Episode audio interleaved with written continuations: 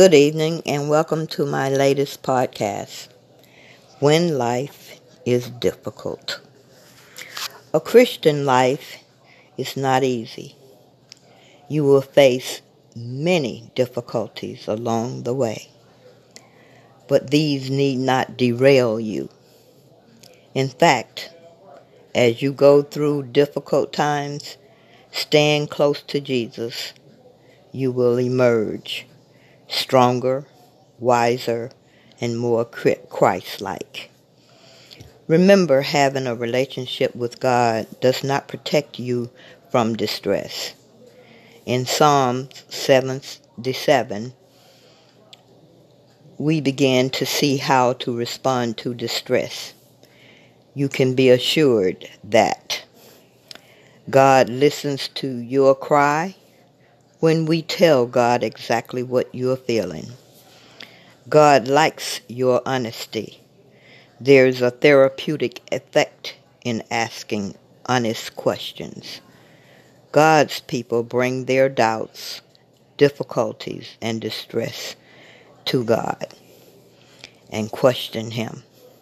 Even Jesus on the cross asked a question, My God, my God, why have you forsaken me? God wants to be real with you. He does not want you to pretend that all is well. He wants to hear the cry of your heart. This draws you close to Him, even in times of great distress. Do not be afraid of conflict.